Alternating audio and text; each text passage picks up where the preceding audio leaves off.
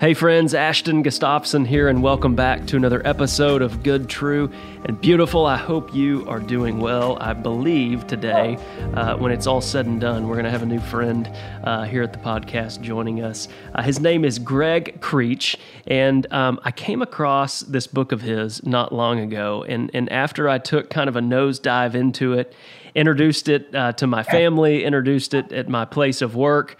I thought, man, Gregg is someone that we need to get to know. The book is called Naikan uh, Gratitude, Grace, and the Japanese Art of Self Reflection. So, right out of the gate, you can tell Gr- Gregg. Gregg is one of us, or we are one of him. I'm not sure which way that goes, but he's so kind to join us today from Vermont, and I'm super excited to see where we go today in this conversation. So, Gregg, thank you so much for joining us.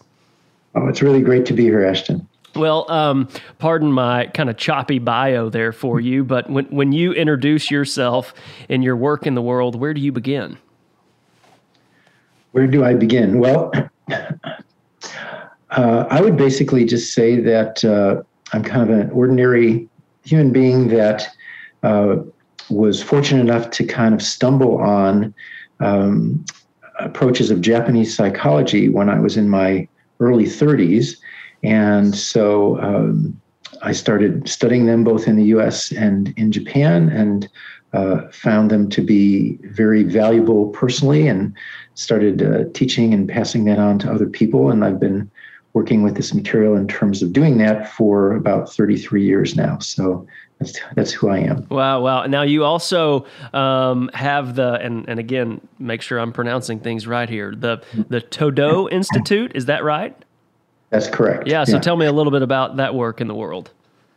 Well, um, about uh, uh, almost 30 years ago, um, my wife and I decided we were going to move to Vermont and set up a nonprofit organization that could help kind of be a, be a center, including a retreat center for people who wanted to learn this work. And so we got that started um, just about 30 years ago. Uh, and we have a little center on 12 acres on a hillside, beautiful hillside in Vermont, surrounded by the woods. And people come here for retreats and uh, residential programs, and basically uh, folks who want to learn about how to use this material personally and professionally.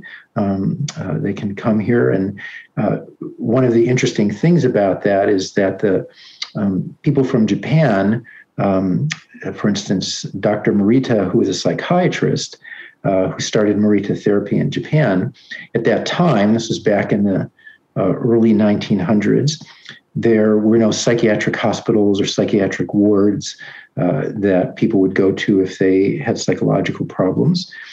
And so he had those people actually come and live with him in his house. Um, so, in other words, his patients actually lived with him, right? They had a had a room. They ate breakfast with his family and um, raked leaves in his yard. And, and so we're using that same kind of model, except we don't consider it people who come here to be psychiatric patients. Some of them are mental health professionals, for example. But the idea is to actually learn the material not just by listening to lectures or reading, but actually uh, learn it in your body. In other words, mm-hmm. to be able to absorb the uh, ideas and principles and actually live them. Uh, and that's what we really do when we do training is we try to teach people um, how to actually apply this to their lives on a day-to-day basis. Immersion, if you will. Mm-hmm. Yeah, yeah, very much. Yeah, yeah. Uh, beautiful. Well, sounds like an amazing place. Uh, sounds like a place I'd like to visit one day. Um, so, um, I've always been drawn by the Japanese culture. The language so beautiful. Um, uh, their the, way they lean into metaphor, I find to be super beautiful. This this work. Uh, that you've really kind of based last you know few decades of your life along on this on this Naikan. Um, I guess hold my hand when you begin this dialogue. If you were just going to be in a room and kind of say, "Hey, th- this is this is what Naikan is," where do you, when we start this dialogue, where do you begin? Well, I'll begin with um, uh, probably one of the most profound experiences that I had back in 1989, right? So a little more than 30 years ago. And I remember getting off a train in a little town called Kuwana in Japan um, not too far from Nagoya, and uh, taking a uh, a cab to a center called Senkobo, which is out in a rural area, kind of in the middle of rice paddies, and it's actually a, a Buddhist temple, but it was functioning as a Naikan center. And I was there to spend two weeks um, doing nothing but reflecting on my life from the time I was born, or at least as far back as I could remember, until the present day. Uh, and so I went into that center and uh, I started that process. They uh, showed me to a large room, kind of what they would call a dojo, where there were little um, spaces on either side of the hall that were separated just by shoji screens. And so I had this little space. I had cushions to sit on, and I would face the wall. And we would get started at about um, six o'clock in the morning or five thirty in the morning, and we would just reflect on our life until about nine o'clock at night. And and we go to sleep, and then I do the same thing the next day. Uh, and I was it was a very structured reflection. So uh, I had to uh, have somebody to reflect on a particular person and so that could be um, my mom or my dad or an ex girlfriend or my brother or a teacher I had. Um, and I, essentially, over that period, I reflected on everybody I could remember that ha- I had any meaningful relationship with during my entire life um, family members, friends, uh, anybody that I had a meaningful relationship with. Uh, and so that would be the object of reflection. And then I was given uh, three questions with which to reflect on that person over a very defined period of time. So if I was reflecting on my mother, I wouldn't reflect on her for my whole life, but maybe I'd be at a, a, point, let's say on the second day, where I was just looking at my high school years, right? And the questions were, uh, in this case, what did I receive from her during those high school years? What did I give to her? And what troubles and difficulties did I cause her? Um, and I would have about two hours to reflect on that and think about it. And then someone on the staff would come and they would bow to me. It's a very, you know, kind of formal uh, process. They would bow uh, and I would bow back, which is a um, way of showing respect to the other person in Japan.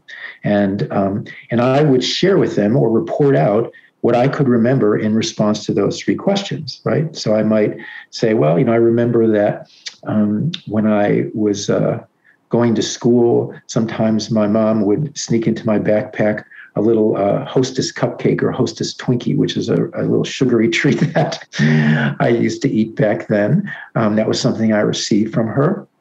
And, uh, you know, something I gave to her. Uh, maybe I remembered, you know, taking the garbage out and putting it out into the garbage pail so it would get picked up in the alley. And then a trouble I caused, well, I thought, thought of lots of troubles, um, but uh, one of them may be, um, you know, getting into a big argument with my brother, um, which created a lot of uh, tension and, and conflict in the house and made my mom very uncomfortable. Um, so those are the kinds of things that I might remember. And I did this every day for about two weeks. So it's about 200 hours of reflection. And uh, when I left there, um, I felt that I was seeing my life completely differently than when I arrived there. Um, and I uh, left with a tremendous sense of um, being supported and cared for and loved in my life in a way that I had never felt before. And also with some sense of feeling guilty that I had done so little for so many of the people who had uh, taken care of me and supported me during the course of my life. Um, and I felt very inspired to try to do something different as I move forward in my life. So that was that was really the the most profound experience of Naikan, and that's that's a retreat type of setting. Um, when most people do Naikan, they don't.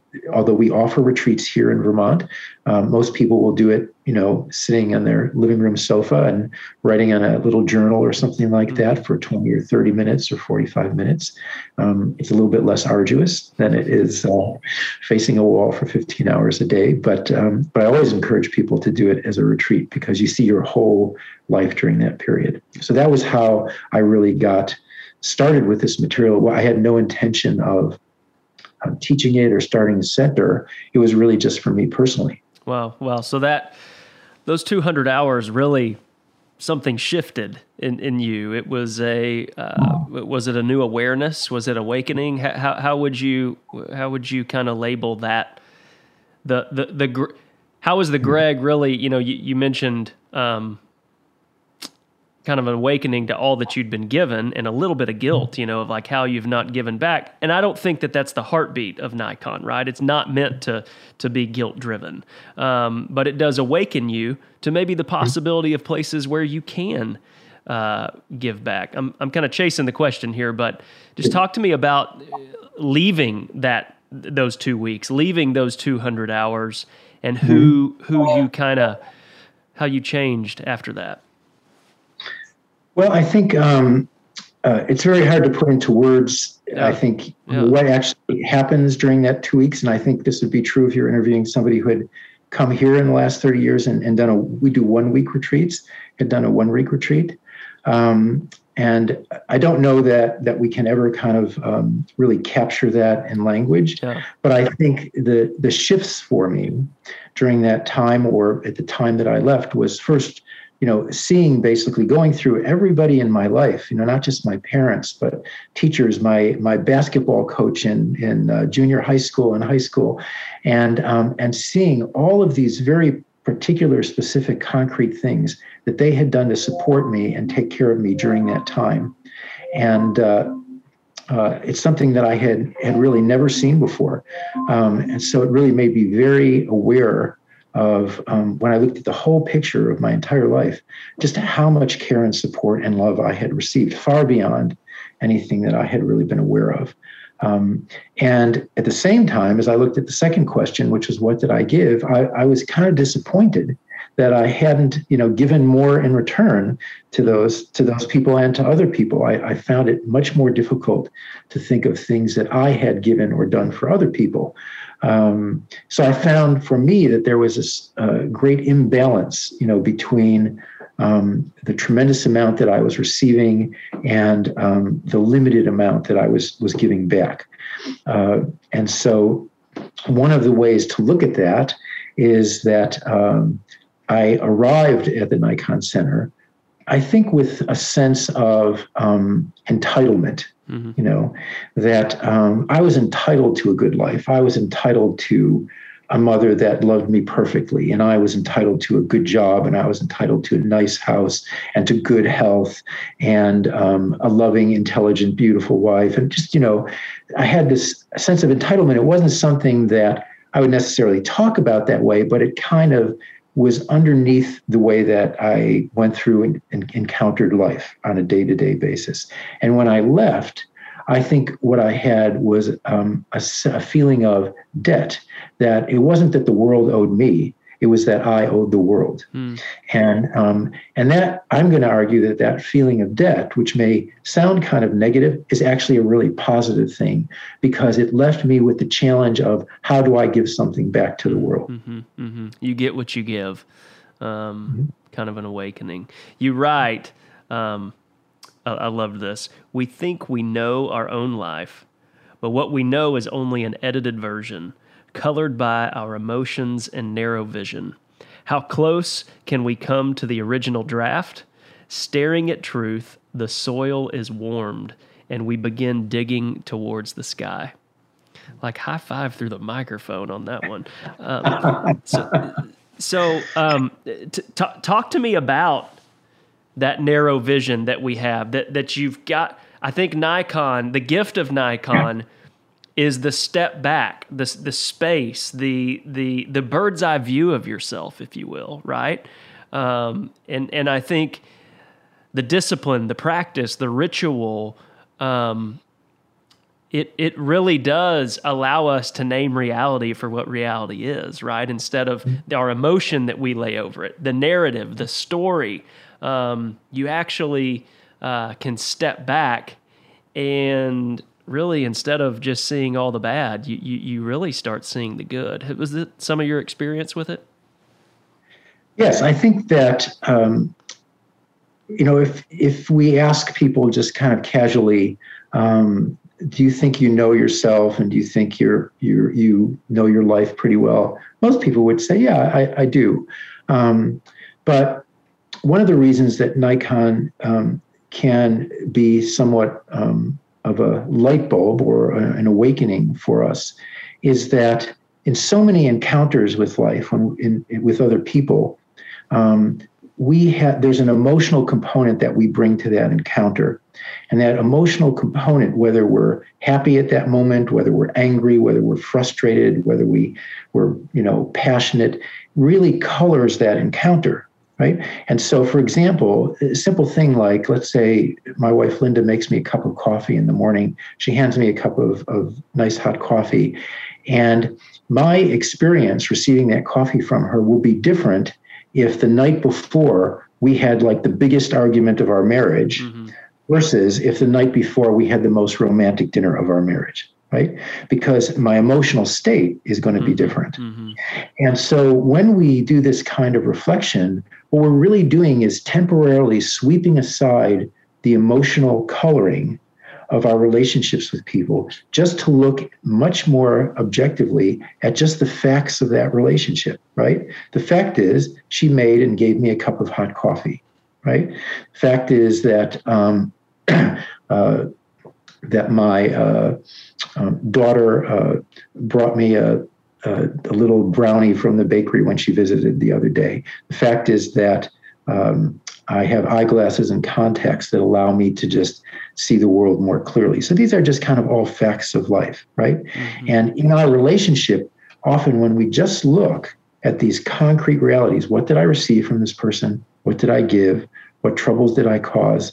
Without the emotional coloring, we see our relationship with people and our, our understanding of our life even in a very different way. Yeah, yeah. Well, maybe that's a great gateway. Um, taking those three questions what have I received? What have I given? What mm-hmm. troubles and difficulties have I caused? A lot of your work, uh, I think, with you and your wife has been.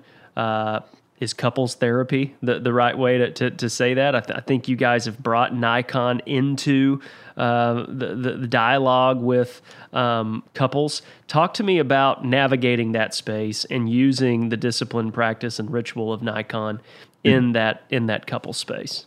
Yeah, um, so I wouldn't actually think of it as therapy, but um, I think of it essentially as um, often when a couple is having problems when they're when they're um, struggling in their relationship, whether they're they're married or not, um, and this doesn't just apply to a couple in an intimate relationship. It can apply to a person with um, their their aging mother or their adult child or you know a sibling. But let's talk specifically about couples because that's I think one of the most challenging things is, is to have a successful intimate relationship with someone you know for a long period of time.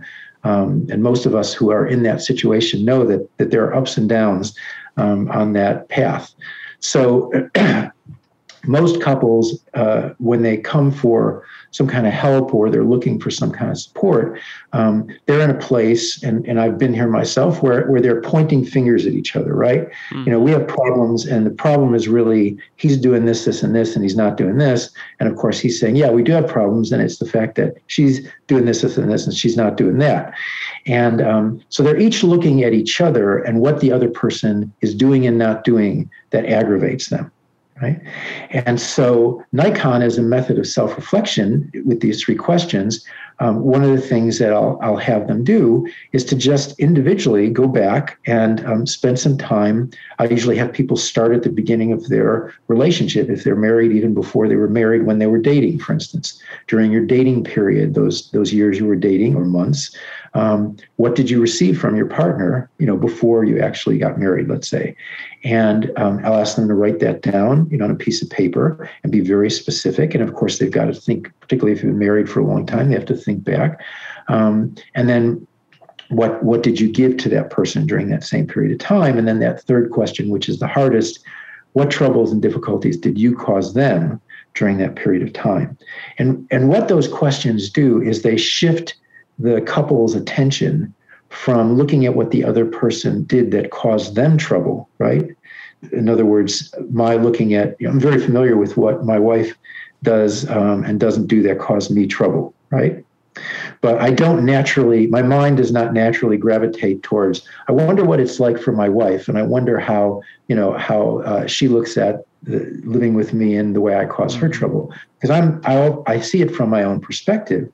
But when we look at that third question, which is for me, what did I do to cause Linda trouble and difficulties, what I'm really doing is saying, I want to look, see what is it like for Linda to be married to someone like me? Mm. Right. And that's a perspective that most of us don't have naturally. So, um, so by working with those questions, that the attention and, and energy in that relationship shift. So one of those shifts is people start um, remembering and noticing what the other person is doing for them and how they've been supported and cared for, going way back to even the beginning of the relationship right? And they've been they've gotten into the habit of really focusing primarily on how the other person is causing them trouble. The second thing is they look at what what they're giving to the other person and that will really vary in every relationship um, but at least in many cases they find a person they find that, that they're actually receiving more from their partner than they're giving and then that third question, which is always really kind of the, the bell ringing question of looking at how am I causing troubles and difficulties to my partner? And there is no question, there is no fourth question in which you look at, well, how is she causing trouble and difficulties to me? Because we're already really good at that. We don't need to have a structured question yeah. to answer that, right? Um, and just by going through those questions, the attention in the relationship starts to shift and the awareness of the other person starts to shift and the awareness of ourselves and how we're actually conducting ourselves in that relationship um, often becomes very clear to us in a way that um, is not necessarily something we're proud of right? Because we we have to look at all of those moments where we yelled or raised our voice or swore or drank too much or any of these kinds of things had an affair we have to look at how we're treating that other person and where we basically fell short of our own standards of conduct. And while that's not easy to do, it's a great way to basically move towards uh, healing and actually reinvigorating hmm. a relationship. Mutuality, if you will. Mm-hmm. Um, you, you, you uh, I, I, understand I run the risk, and maybe we all do, of, of laying over percentages of, of these some of these questions. But I know in the book mm-hmm. you kind of said, hey, you probably want to be about sixty percent in that third question. It's real easy mm-hmm. for you to say, oh, I gave this and I've received this, but it's it's tough. Talk to me about you know giving more time to that third question than the than the first two. Yeah, well, that's a that's a great question because the um, you know, the person who founded Naikan was a man named Yoshimoto Ishin in Japan, and he was the one who really set that expectation. He said there are three questions, but in terms of the time you devote to each question, you really shouldn't do it equally. You should really do um, much more on the third question, and um, uh, and so I can't represent why he came up with that um, recommendation, but I agree with it, and I agree with it because I think the third question is the most difficult question. It's the question that really um, forces us to confront or face um, our kind of darker side of our conduct. It's the question that really challenges our ego. You know, we have a uh, an image mm-hmm. of who we who we are and who we want other people to think we are. Mm-hmm. mm-hmm. And um, looking at it, the, the example I, I can give real quickly is like if you're if you're driving down the highway or a street you know, in your in your car or truck, and um, uh, and somebody cuts you off. You know, they change lanes, they go into your lane, and they cut you off, and uh, it's it's kind of a near miss, right? And of course, like suddenly your adrenaline goes up, and you look at that car, maybe the person in the car, and you have some kind of reaction, whether you keep it internal or you start swearing at the person. You're you're you're upset and you're mad and you're angry, and you're thinking like they could have caused an accident. You know what's wrong with them? And then you get to work and what's the first thing you do? You get your coffee and you start telling everybody about what happened that you, you almost got killed on the way to work because this stupid idiot cut you off, you know, and and and you had to swerve to get out of his way. Um, but let's say the opposite happens. Let's say you're you're driving to work and you cut another person off, right?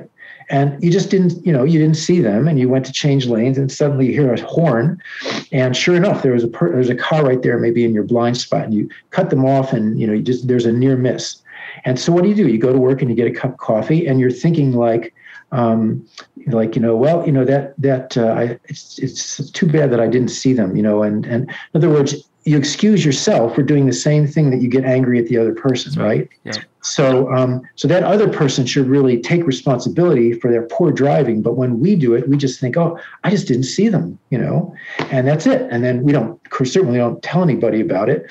Um, we just move on with our day. And so I think we want to uphold this image that we have. And when we do that third question and we look at the problems and difficulties we're causing, we have to basically come face to face with the fact that um, we've got lots of imperfections and flaws, and we have moments where we uh, don't behave well, or we don't meet our own standards of how we want to live our life and relate to other people. Um, but it's important to look at it because it's true. Hmm. right? And and it doesn't necessarily make us feel good but you have to make a choice. Are you more interested in feeling good are you more interested in seeing the truth about how you're living? Yeah yeah. Penetrate illusion and touching reality as our good friend parker j. Palmer says.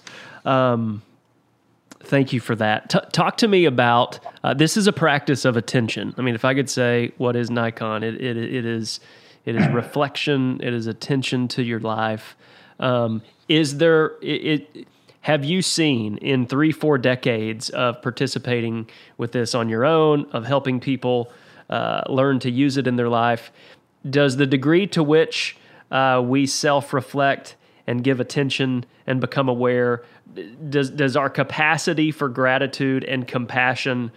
does it does it follow the same trajectory? I, I, understand the risk of using verbiage like trajectory in this in this scenario, uh, but but have you seen um, the more we can step back and see ourselves, warts and all, um, mm-hmm. is the degree to which not only do we awaken and see all these places in life where gratitude can overflow in our lives, where our cup overflows, but at the same time, we there's there's this undertone of compassion that begins to arise that instead of playing the victim card, we go, you know what, I, I could have done that too.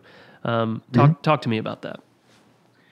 Well, um, I think attention is very much at the heart of this material um, because I would argue that if if we're not paying attention to what's going on around us, and, and so many of us, so much of our lives are just caught up in our head, yep. right? Yep. We're just caught up in our thoughts or in our feelings. We're not really noticing what's going on, and um, and so without being able to pay attention to what's going on around us, we really can't be grateful because we don't notice what we're being given, right? Mm-hmm. And so, in order to notice that, we have to shift our attention and actually notice and look for those things. And at any given moment, you know, there's there's hundreds or thousands of little events, micro events going on. So I'm I'm sitting here and I'm having this conversation with you, um, and at the same time, I'm I'm there's you know light coming from lamps in this room, and uh, there's a clock on the wall that's telling me the time. Um, there's fresh air. I live in Vermont. There's nice fresh air in the house for me to breathe, right?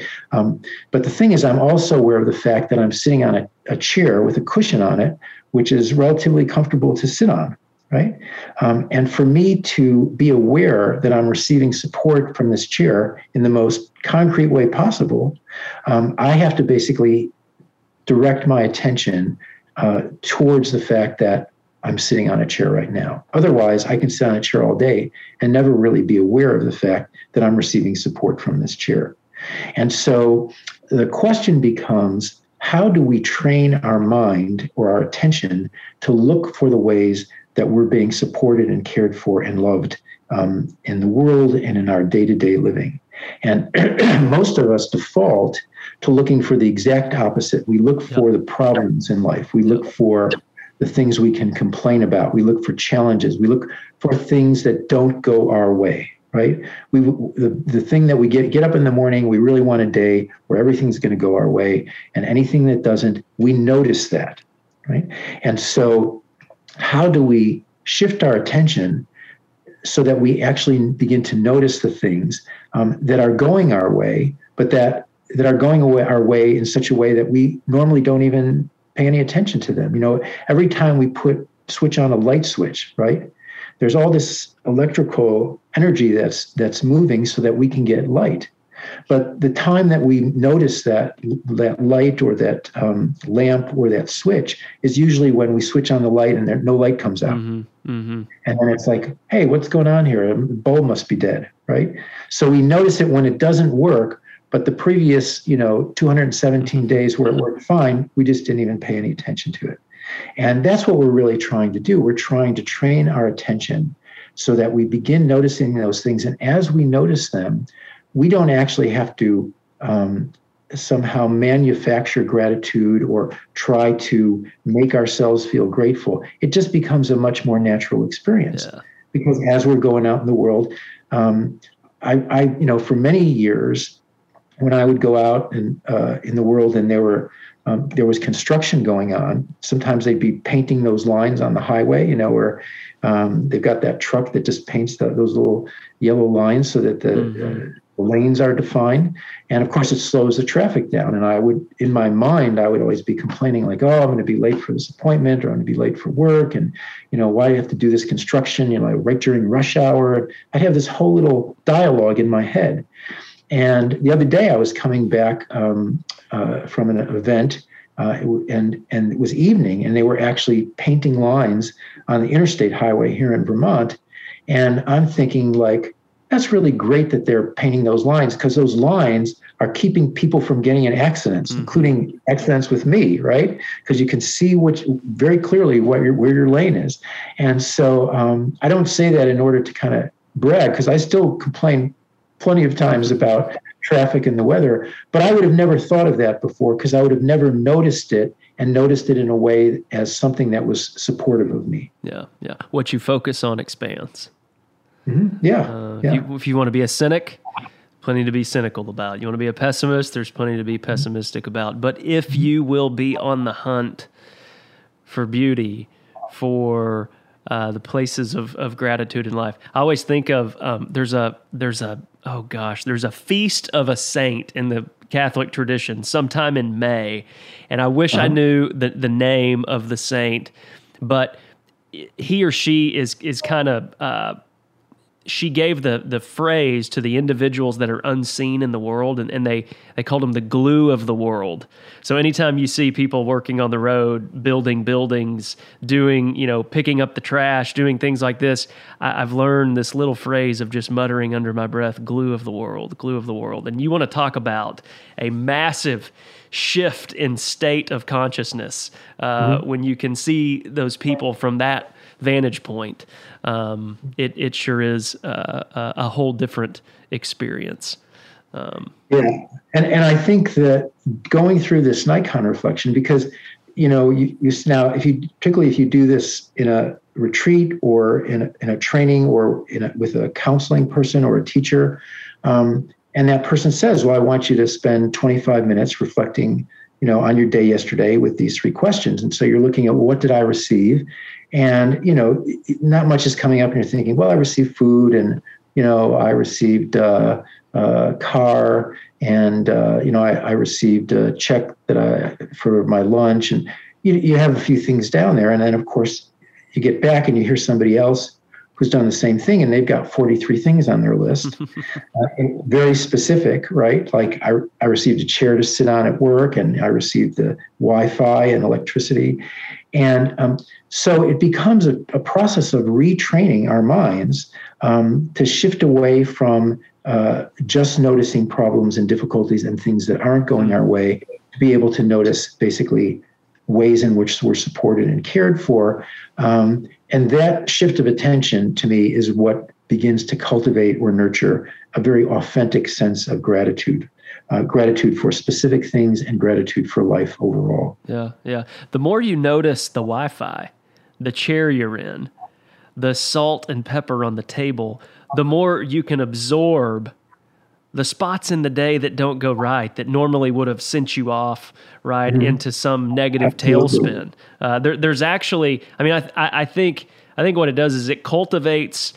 Uh, I don't want to say cushion, but space to absorb the negative where it's not so much of a big deal anymore. And and and I think that if there is a practice around gratitude, uh, or or the or a benefit, if you will, um, it is that the degree to which I awaken fall in love with, feel gratitude for the very, very atomic spaces in my life, uh, mm-hmm. is the degree to which I can absorb some of the stuff that may not go our way. And hey, when was the last time you had a day that 100% went your way? They don't exist. Yeah. yeah. And you know what you just just said reminds me actually of a little um, story that Mark Nepo tells in one of his books. And I know he's been Let's on your go. show. He's, he's, a wonderful poet and a wonderful teacher. And I use actually uh, this story um, uh, when I teach Naikan because he tells the story, and, and I'm just going to have to paraphrase it about uh, kind of a um, a young man who's with a, a, teacher, and the teacher gives him a glass of salt water, right? And he gives him a glass of water, and he gives him a, a handful of salt, and he puts it in the water, and he says, you know, take a sip of water. And of course, the water is extremely salty mm-hmm. to the mm-hmm. point where he, spits it out. And then they walk down to the ocean or to a, to a big lake or something, and he gives them the same amount of salt, and he, and he says, you know, okay, throw this salt into the into the lake, and now take a sip of water and of course you don't taste any mm-hmm. saltiness at all right and um, and it's the same idea that we begin to see that of course we have problems and difficulties and challenges and you know there's there's we have uh, health events you know that really are uh, scary for us and uh, we have loved ones who are suffering. Of course all of this stuff is going on but it's going on in a larger context in which all the years we've been around we have been supported by you know countless beings who are growing food and transporting food and putting the lines on the highway and i could could go on for the rest of the show. And when you see that as you were saying um, it's like going to the lake and taking that salt and putting it in the lake um, because now what you see is that that it's the, the the lake itself that big body of water is beautiful and the water tastes delicious um, and that little bit of salt isn't going to be something that you're going to notice um, because you're you're so aware of the freshness of the whole lake. Hmm. Hmm. Yeah, yeah. So, so Mark, if Mark, if you're listening, um, I hope you don't mind that I use yes, your story. Our village elder, brother Mark um, yeah, you know, uh, amazement, astonishment, wonder, awe, contentment. I mean, I, I, I think there there's so many words that I think we could attach to um, the benefits uh, maybe the waters we swim in after um, developing this practice. I, I, maybe for some of our listeners um, that are kind of hearing this conversation and they're like, I'm, I'm interested. Uh, how, how do I get started? How do I keep the discipline going? Um, what's, what's your invitation there for people that may be hearing this, hearing these three questions? Where do they begin? How do they build the momentum to make it something that becomes a ritual in their lives? Well, I think the um, the easy way to start, because I've already mentioned the questions, and I'll, I'll um, mention them again, or, or um, Ashton, maybe you can kind of put them up on your website. Sure. But um, you don't have to buy anything, right? You can just work with the, the, questions. And I would suggest that you start in the simplest way, which is to just um, reflect on the previous 24 hours. Whenever you do this, you sit down, find yourself a space where you can get a little bit of hopefully distance or quiet for maybe 25 or 30 minutes and just look at the previous 24 hour period and just look at that period and just say, during this time, what did I receive from anybody and anything else? Um, I actually include objects. So I'll say, you know, I, I received my shoelaces help me keep my shoes on, right? And so, but if you don't, if you don't like the idea of using objects, you can just use people. Um, but you make as long a list as possible. We go on to the second question: What did I do or give to others? You know, I went out this morning and I got a muffin and brought it back for my wife, something I gave her. I made coffee this morning. That was something I gave her. You make your list up. Um, and the third question what troubles and difficulties um, did I cause other people? Maybe you were late for an appointment. Um, maybe, uh, you know, you uh, made a left turn in front of somebody and they had to slow down because they were a little bit worried that that you know you were making a left turn improperly. Um, so any way that you cause trouble or difficulty, and you take about 25 minutes and just see what you come up with, and just see what your experience is. So that's a great way to get started. If you you know if you want to be able to to work with the material in a in a broader way. I would recommend, you know, my my first book on Naikan, which um, Ashton has read. Uh, it's called Naikan Gratitude, Grace, and the Japanese Art of Self Reflection. Um, and then, if, if you really want to kind of dive into this experientially, um, but not do a retreat and sit facing a wall. Um, every November, we have what we call a month of self reflection. And we have a 30 day period, and you get a self reflection exercise every day in the morning um, that's emailed to you. And then there's also a website, and there's you know all kinds of materials that readings and everything. But really, the core is is to have a daily exercise, and you basically try for 30 days to really do some amount of self reflection, even if it's 10 or 15 or 20 minutes a day, and just see what your experience is after a month. So um, uh, it's, it's just a wonderful way to really make self reflection kind of part of your um, daily daily lifestyle. And most of us really don't do that. You know, if you mm-hmm. think about how many of us are so busy, right? We're so busy. We don't have time for this. We don't have time for that. So we're very active. And then after all of that activity, um, what do we do? Well, it's not, it, we do passivity. We come home and you know we look at, at social media. We watch a movie or YouTube or something like that. So we have activity and passivity, but we have almost no self-reflectivity, mm-hmm. right? And and so and it's so important because it can really, to me, self-reflection is a part of a healthy relationship. It can keep your relationship intact and and healthy. It's also, I think, part of a spiritual practice. When I did research on my book, I found that almost every spiritual tradition, religious tradition, recommended uh, self-reflection as a concept. What I found is there were very few methodologies, right? Mm-hmm. Naikan being an example of a methodology that's very structured, has questions. Um, and so I think it's part of a spiritual practice. I think it's um, great for our attitude in terms of not falling into just a life of complaining. When some people ask me about Japanese psychology and how is it different, and one of, one of the characteristics is what I would say is you go from a shift from a complaint based lifestyle to a lifestyle based on authentic appreciation. Mm. And, and we do that basically through self reflection and kind of retraining um, what we notice. So, love it. So, anyway, I think that that'll get your, your listeners, uh, give them some options in terms of moving forward. Yes, yes. In your words, another, another sentence that I had underlined in the book uh, seeds of change are planted in the gardens of our experience. Um, and so I, I, I think uh, as we all long to shift out of a complaint based consciousness, right, victim based consciousness into one where we recognize just how much our cup overflows, we, we, we realize just how much goodness and beauty surrounds us. Um, that change will happen in uh, the gardens of our experience. And I think this methodology is one that. Um, I've really enjoyed, and and I think it's going to be uh, a great gift in my life. Well, it's it's been. Do, do, I have time for one other little story? Bring it on. Absolutely. Okay. I want to tell you my one of my favorite stories, um, which happened, which was from Japan. I, I, attended actually a big conference, you know, back in the early '90s, and um, one of the people um, who was presenting at the conference was a former member of the Japanese mafia. So it wow. was they call, and they call it the yakuza. And he told this story that just kind of um, really brought me to tears. And um, so he he was a very high level member of the Japanese mafia, and uh, to the you know he he he was like at that level where he he would order people to be killed or murdered, right? And um, he was uh, um, caught and convicted, um, I think of a lesser crime because they, they couldn't necessarily get him for everything he had done, but he went to jail. And at that time, they were actually doing Naikan in the Japanese prison system.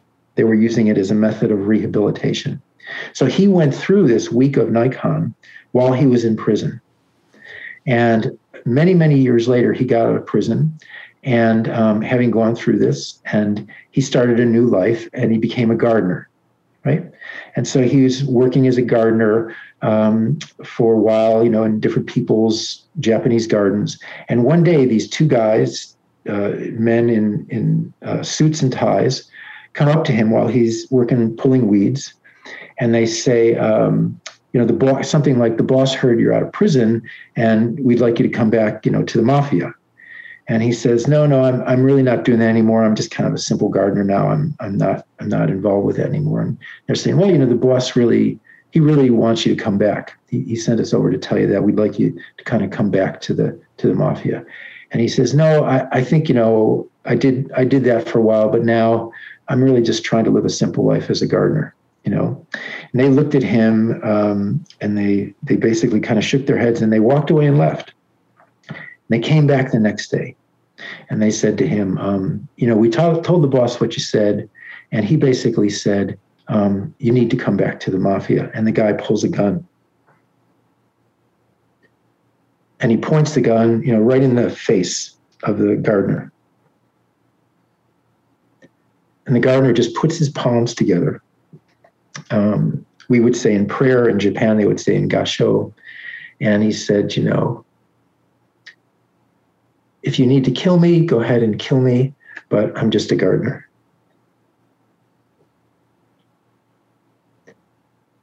and then the two guys left and he never saw them again. Wow. Wow. It's in the garden. That's where the seeds are planted. Um, thank you for that story. Thank you. That was beautiful. Um, so I always kind of wrap up these conversations uh, with with just a couple questions because um, I love I'm I'm I'm a wisdom junkie. I think that's what I am. I think I'm a wisdom junkie. Um, and I and I always ask people like, what what's af- after three four decades of this, and you've got your you know retreat center, um, all this beautiful work in the world. Uh, what's currently keeping you curious? What's keeping me curious? Um, hmm.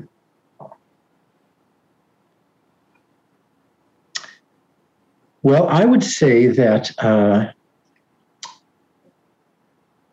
one of the things that um, is kind of on my plate now in terms of challenge challenges is um, I've written a number of books about Naikan and, and also Morita therapy, Japanese psychology, and but they're all nonfiction books.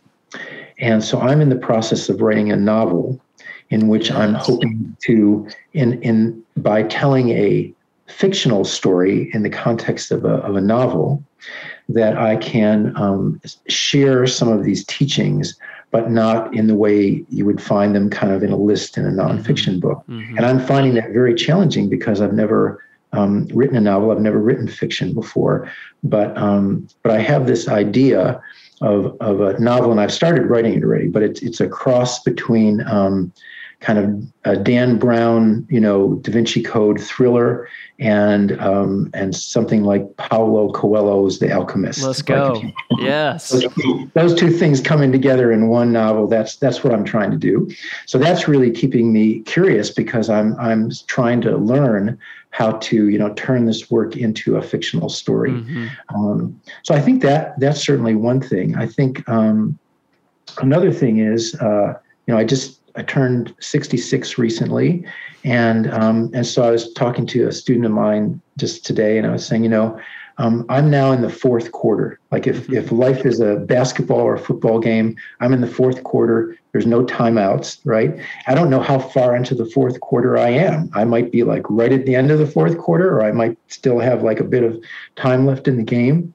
But um, it's really getting me to be very clear about where I want to put my energy mm. and where I want to put my time, um, and what's really um, important and meaningful that I want to be able to do with whatever life remains. And and it's something I've taught for many years, but as I get older, um, I become more and more a student of my own teachings in mm. the sense that that this begins to weigh more in in terms of my thinking about uh, making choices in my life. So I'd encourage everybody out there, no matter which quarter you're in, um, we never really know how much time we have left, and to really think about doing the thing that really gives your life meaning and purpose. Mm, yeah, intentionality, clarity. Mm-hmm. Um, what advice would you give to your younger self?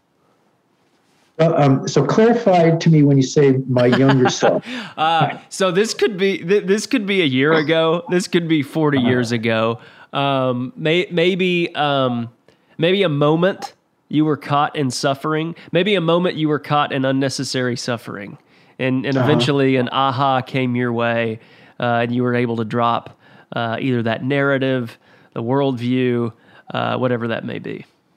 Okay. Well, I think that one of the benefits of self reflection can be that we can reflect back on periods of our life or events in our life where we were really struggling and suffering. And at that time, there was we couldn't see them any as anything but suffering, hmm. right? But as I look back um, and have looked back on those kinds of events in my life, in virtually every single case, I can now see how those periods of time or those events that created a lot of suffering and struggle and confusion for me ended up being um, stepping stones to um, uh, basically what happened later, in which, in some way or another, um, my life kind of blossomed mm-hmm. as a result of having to go through that previous stage. And so, part of what you know I've learned is that um, I don't really have the um, uh, it, the insight to be able to look at a situation in the present and say, you know, this is just terrible. This is just bad. You know, just I, I wish this wouldn't have happened because I never really know how that's going to play out down the road mm-hmm. in weeks or months or years from now. But in my case, it almost always seems to play out in a way that um, that there that there's some benefit uh, or value that appears as a result of that. And I think when I think about the time when I moved to Vermont in 1992, so just about 30 years ago, um, and I think about my life now. I have two two beautiful daughters in their early 20s, and I live in this wonderful place, and I have a wonderful wife, and um, and the expectations I had at the time I moved here have been so ex- have been exceeded have far exceeded mm-hmm.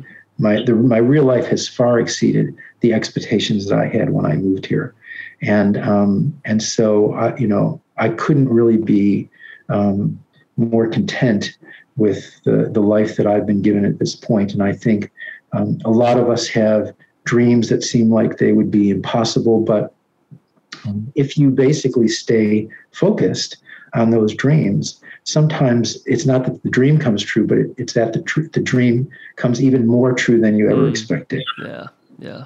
I don't want I don't want to sound you know kind of fairy tale like, but sometimes that happens. Yeah, stay on the path. It's going mm-hmm. somewhere.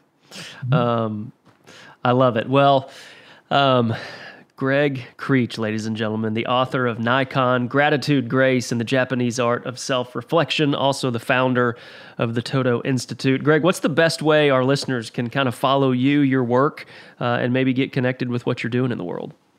Um, probably to, to go to our website, which actually is called 30,000days.org. Um, it's the, the words 30,000 days, all one word, dot .org. And that 30,000 days, the reason we, we have the website called that is because 30,000 days is roughly the number of days that we all have to live. Right. And um, if you ever do a workshop with me, probably one of the first assignments you'll get is to calculate how many days you have left to live. Wow. And um, and you do that, and of course, in this day and age, you can just go to a website that you can put in your birth date and it'll calculate how many days you've lived. But you, you can figure out how many days you've lived just by calculating that and then subtract it from 30,000. Last time I did this, I think I had about 5,800 days left. And um, it's a constant reminder of my mortality, which becomes a constant inspiration for me to really try to live fully and um, with awareness every day. Wow, beautiful. 30,000days.org you will find Gregg and the work he's doing there. Um, Gregg, I'm super grateful for your work in the world, your generosity in joining us today. Um, you've got an open seat here at Good, True, and Beautiful anytime you want it. And uh, grateful to call you friend and uh, thankful for all that you're doing. Yeah. Well, thank you so much, Ashton. It's really been um, a pleasure just having this conversation with you. And uh, um, uh, and I actually hope at some point I'd love to come back and talk about the other side of this work, which is the action side. And uh, so, if, if, you want, I'll get you a copy of, of my book that talks about that. But uh, yes. Um, Yes, but, uh, round 2.0 with Gregg Krech. Yeah. you, you started it. You started the fire. It's going to happen. but um, I think you, are doing a you're you have a wonderful show. I really appreciate the kind of guests that you're getting and the material that you're presenting, and um, seems like you've found a niche, you know, to be able to to contribute something meaningful to the world. So um, uh, so I really I bow to, bow to you for that. Thank you so much. Bow back to you. Grace and peace, my friend. Okay. Thanks, Ashton. Bye.